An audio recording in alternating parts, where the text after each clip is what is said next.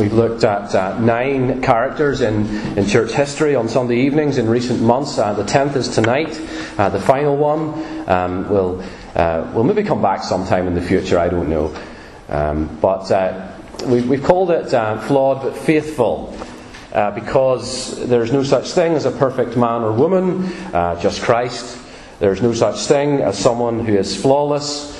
And so, even though there's much good to say, uh, much faith being shown, much um, uh, uh, difficulty and um, adversity being faced uh, with uh, God's help, uh, yet there are flaws in every single one of the people that we considered. Tonight, um, some of the flaws in a man called Charles Haddon Spurgeon are not, not that well known. Uh, Charles uh, Haddon Spurgeon is, is famous in, in, Christian circles. He, he's very famous as far as Christians are concerned. He, he's, he's, a household name. Uh, he, he's known as a preacher, uh, the prince of preachers, no less. That's Charles Spurgeon.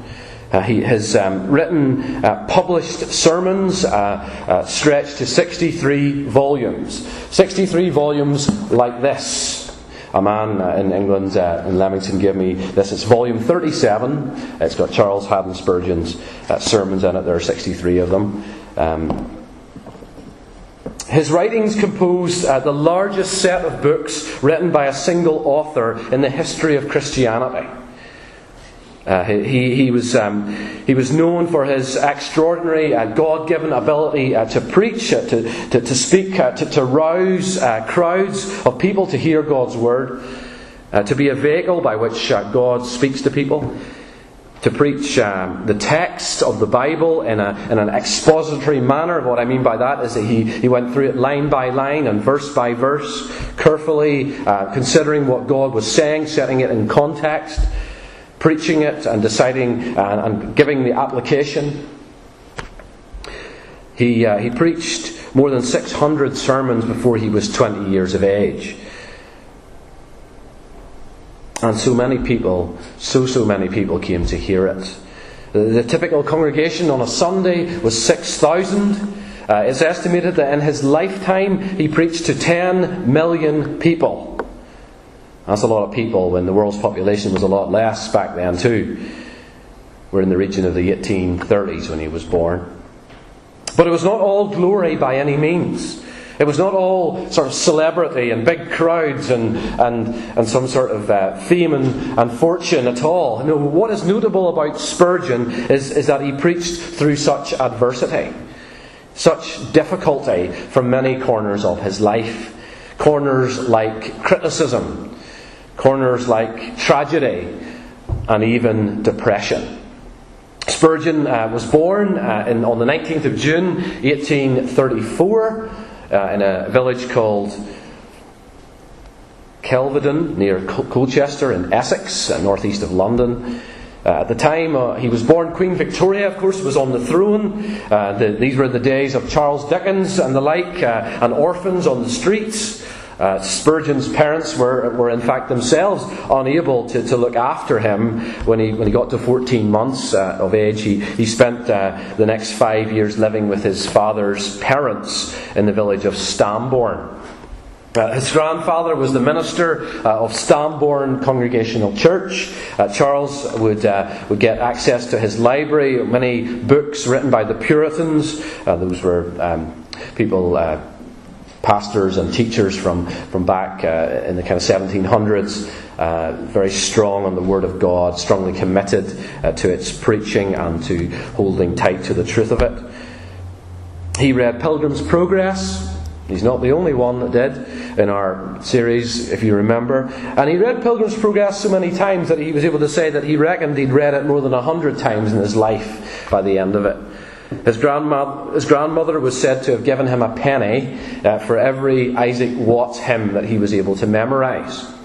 So he would, um, he would know hymns like When I Survey the Wondrous Cross, Jesus Shall Reign, that kind of thing. He, he would know them all.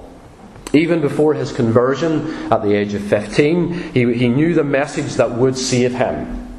Uh, because he knew from what he was reading that, that God, before God, he was spiritually dead, uh, and there was a remedy in, in Christ. Uh, he got that from, from reading the Puritans.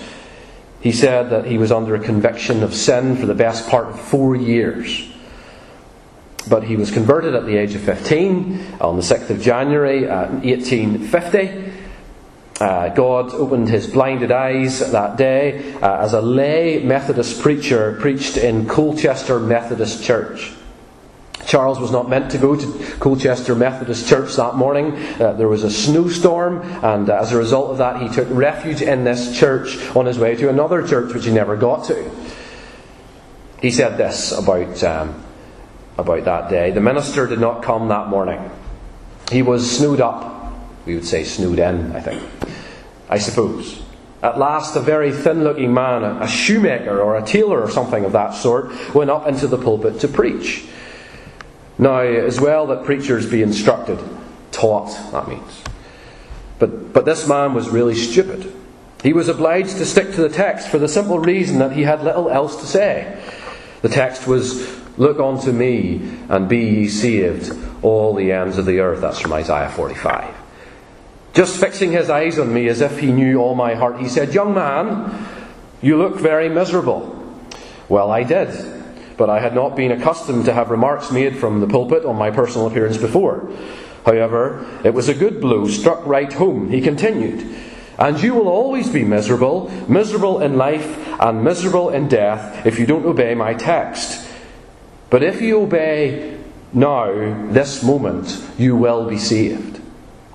Then, lifting up his hands, he shouted, as only a primitive Methodist could, Young man, look to Jesus Christ. Look, look, look. You have nothing to do but look and live.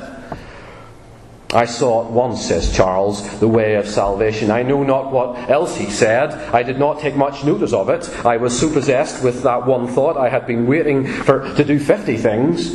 But when I heard that word, look, what a charming word it seemed to me.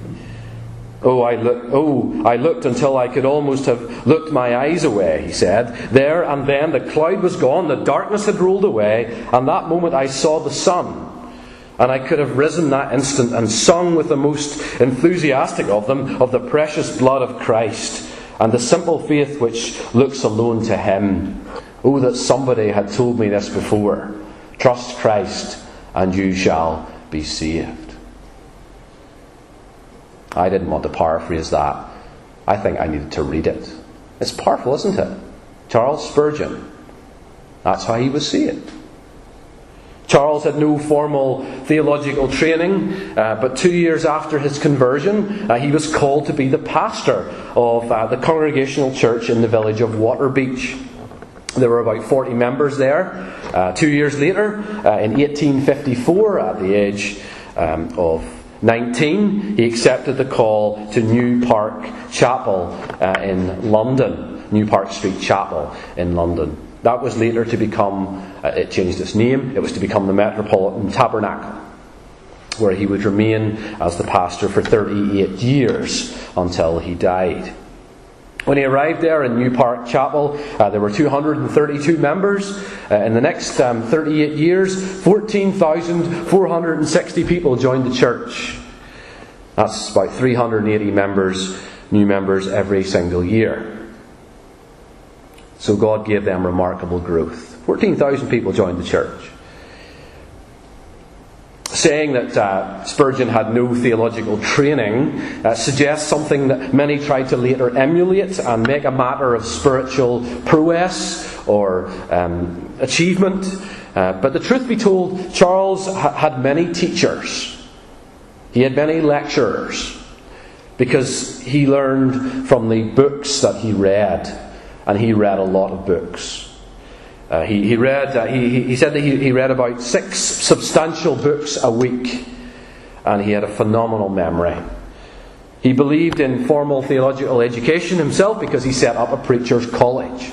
He just didn't go through one himself. But his commitment, I want to say, his commitment to preaching the Bible is incredible.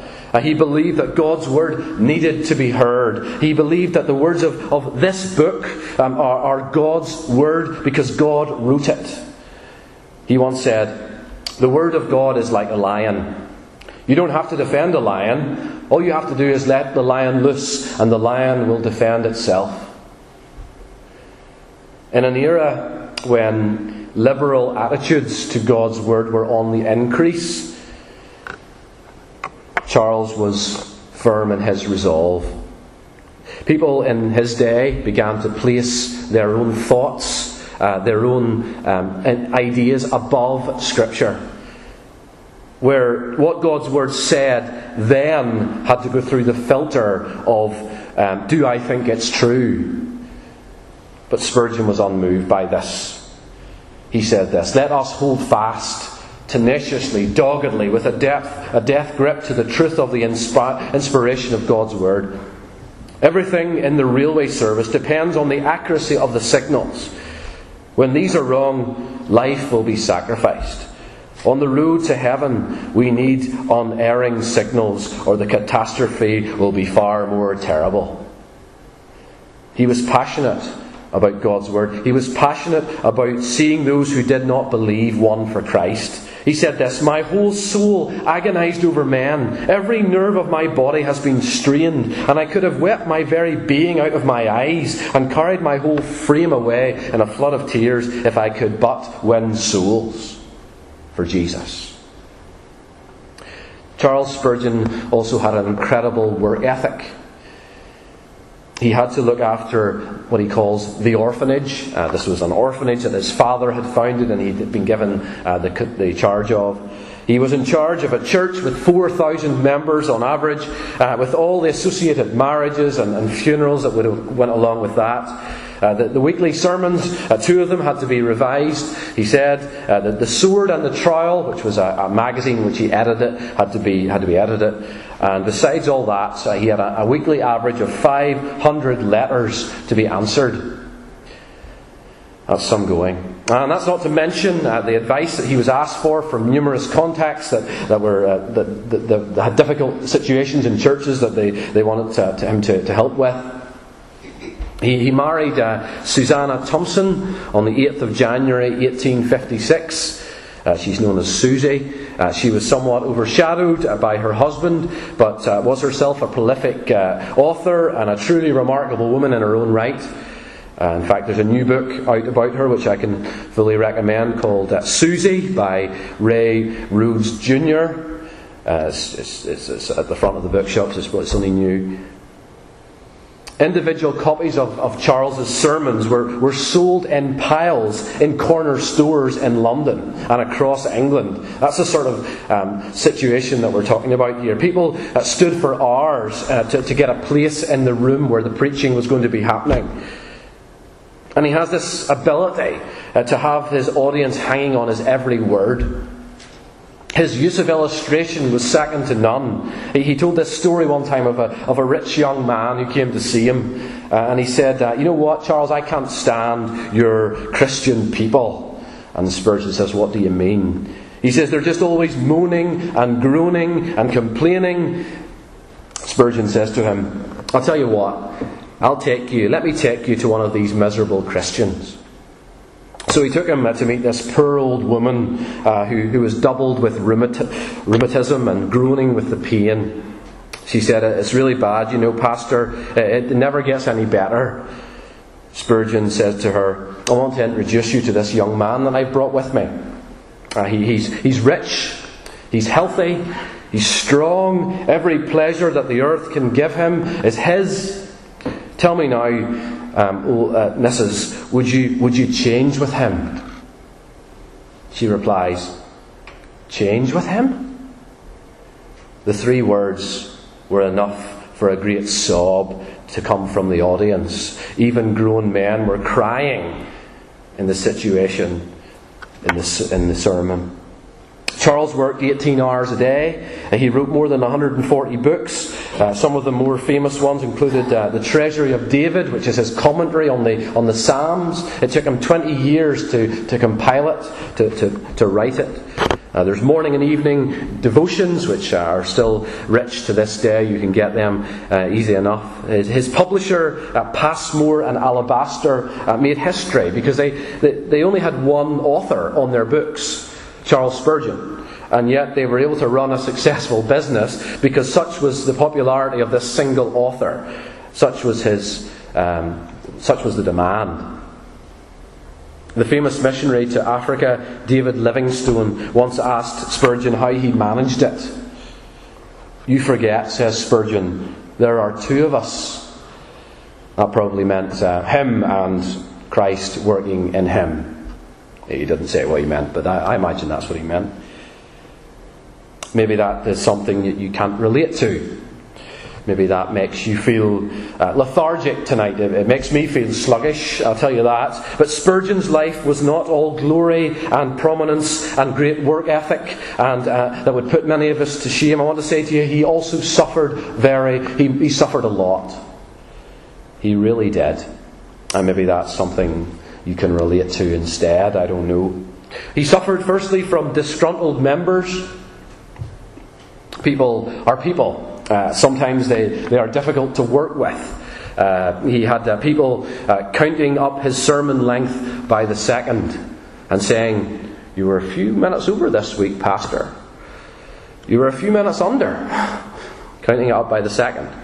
He had people giving him a full meandering, meandering story as to why the family pew was empty this week, just as he was about to, to enter the pulpit to preach. Disgruntled members.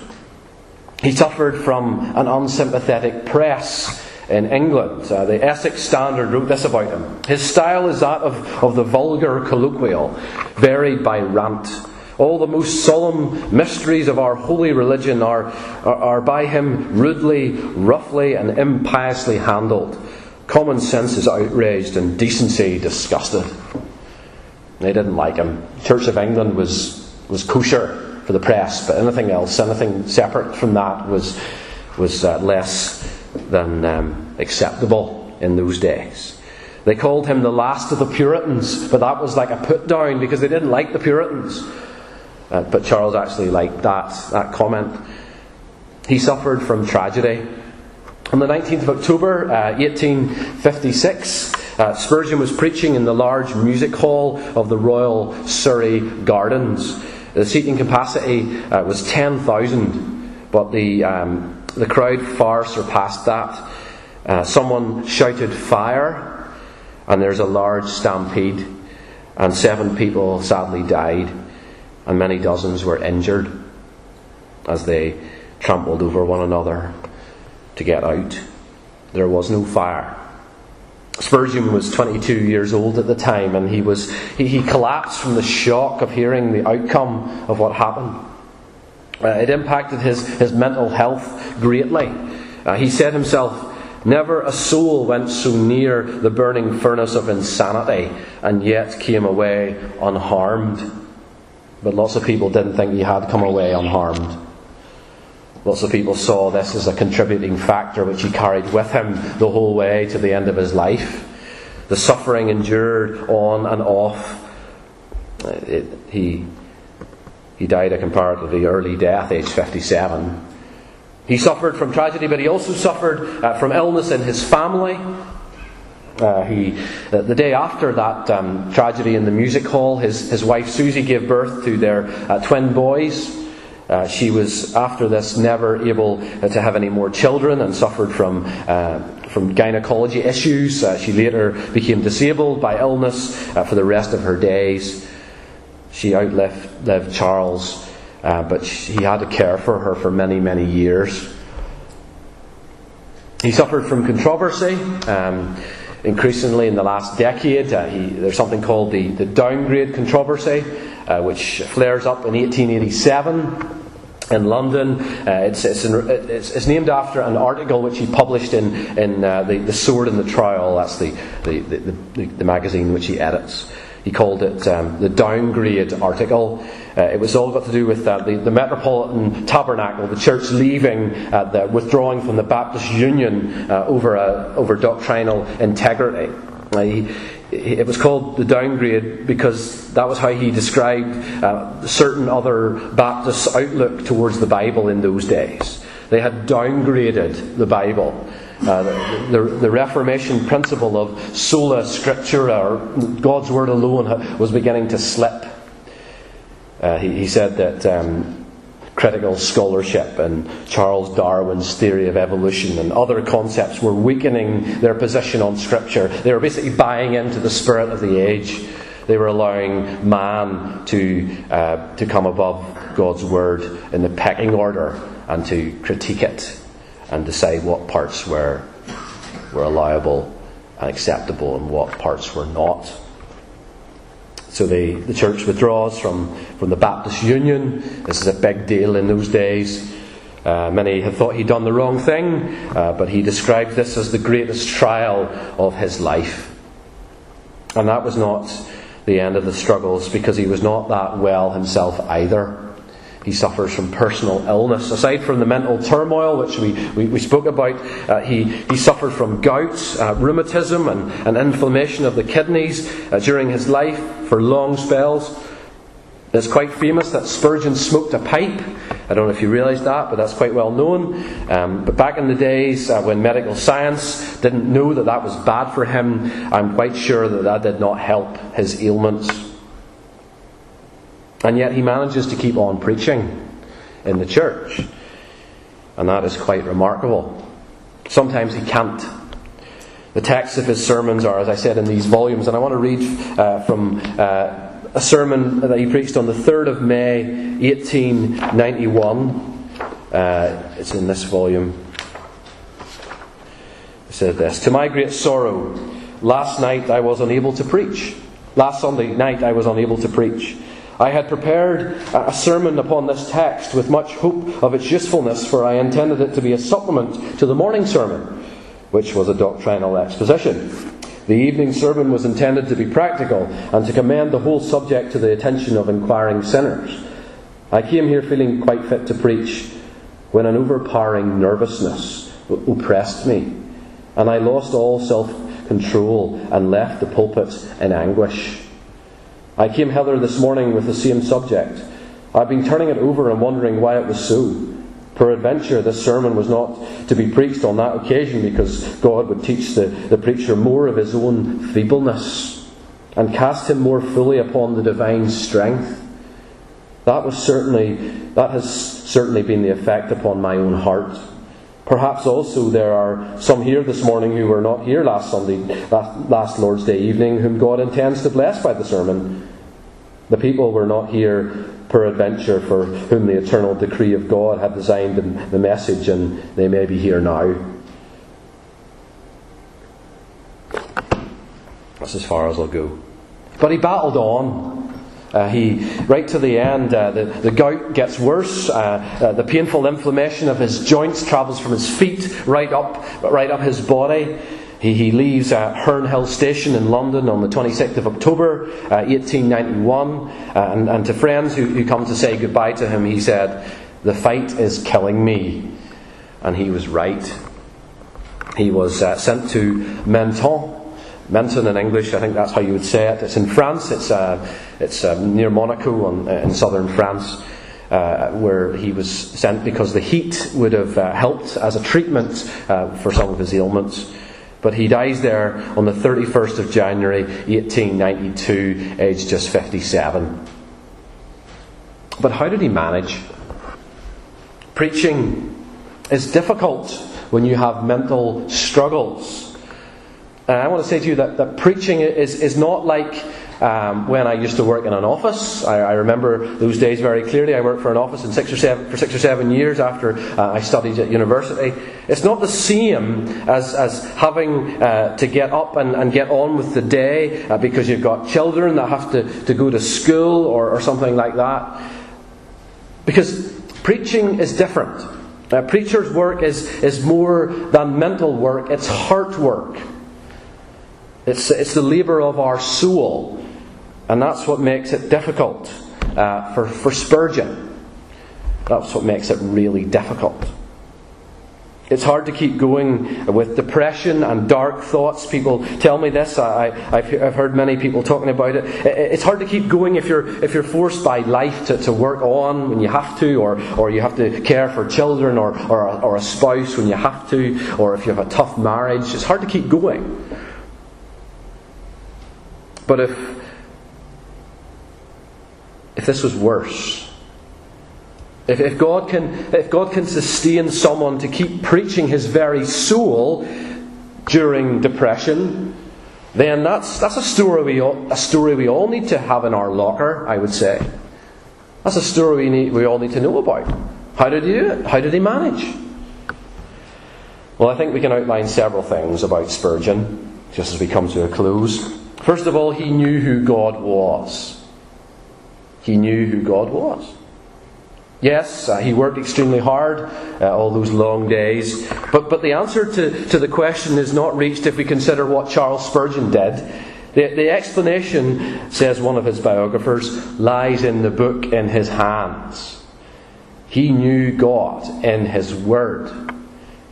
He did not uh, read his Bible merely to prepare sermons. No, no. He read it far more than that would require. Uh, he, he believed that uh, this one book is enough to last a man throughout the, the whole of his life, however diligently he may study it. He believed in a big Bible, in other words. He knew that without the Word of God, and without the Holy Spirit to comfort him through the Word of God, he could never have endured and he also knew that God is a sovereign God. Now, this goes against what uh, many would say, but Charles saw that the sovereignty of God in, in all of his troubles. If God be God, then, then it's here for his ultimate good, was how he would see it. He saw something of God's design in it. We even heard it in what I just read from his sermon. He, he could see that there was a purpose for this. He could see several good things about a preacher with depression. He said this I have learned to kiss the wave that throws me against the rock of ages. He could see that God was using it to keep him humble. The size of the crowd on a Sunday morning might tell him otherwise. His ability to, to, to rouse the crowd might tell him otherwise. Uh, but but uh, with like, like with Paul, with the thorn in the flesh, whatever that ailment was exactly, it was there to stop him from being conceited, from being proud, from being proud. It was there for him to lean more on what was his true strength, the strength that shows more clearly in human weakness. He said this Consciousness of self importance is a hateful delusion, but one into which we fall as naturally as weeds grow on a dunghill. We cannot be used of the Lord, but what we also dream of personal greatness. We think ourselves almost indispensable to the church. Not that you should desire to be depressed, but that you should see God at work no matter what because Spurgeon's sorrows brought him back to God and closer as a result. Listen to him talking about it again. I'm afraid that all the grace that I have got of my comfortable and easy times and happy hours might almost lie on a penny. But the good that I have received from my sorrows and pains and griefs is altogether incalculable. Affliction is the best bit of furniture in my house. It's the best book in a minister's library. Because his, his mental health helped his preaching. In certain ways, his mental condition enabled him to preach with more reality because he knew the struggles of life that some of his congregation had, many of them. I met a woman um, on the invitation team in the summer one night um, who, who appeared to despise my apparent youthfulness. Now, she maybe thought I was in my 20s. Sometimes people do, okay? and that I didn't therefore know uh, anything about the struggles of life that she in her 70s, I guess, uh, she was, uh, that I didn't know anything about uh, what she had seen, that I was somehow green about life. How could I know suffering and trial? Now, I didn't tell her. Uh, I didn't tell her of my life experiences. I didn't see the need to do that. I, I could have spoken of, of car accidents and health scares. I didn't do that. But the point was that she thought I didn't know anything about it. So therefore, I couldn't say to her, you know, the Lord's good and, and difficultly, because you, you, you see the point? But a young Spurgeon, even though he was young, well, he, he could understand difficulty in his 20s and 30s. He, he knew what it was like to, to, to struggle, and that brought a reality to his preaching. That made it real. He also knew his limits. Now, um, I, I, said he did 18 hour days, but he also took one day off a week, uh, and, and that wasn't Sunday. Uh, he also uh, in, enjoyed what he refers to as a mouthful of sea air, uh, a stiff walk in the wind's face. He said they would not give grace to the soul, but they were the next best thing. And so we can learn from him, can't we? We can look to God in His Word in whatever situation we're in. We can know Him better, know His strength more. We can see good in this because He only works for good. We can know our limits and the natural means that can help us. And we can also battle on in God's strength because we, we know that His promises, His word is true. And that is something that really sustained Charles Spurgeon. That God's word is true and his promises cannot fail. As we read at the beginning, my grace is sufficient for you, and my strength is made perfect in weakness. Plenty of flaws, but a faith in an unmovable God is good for life, no matter what God gives you in it. Let's bow our heads together for a moment of prayer.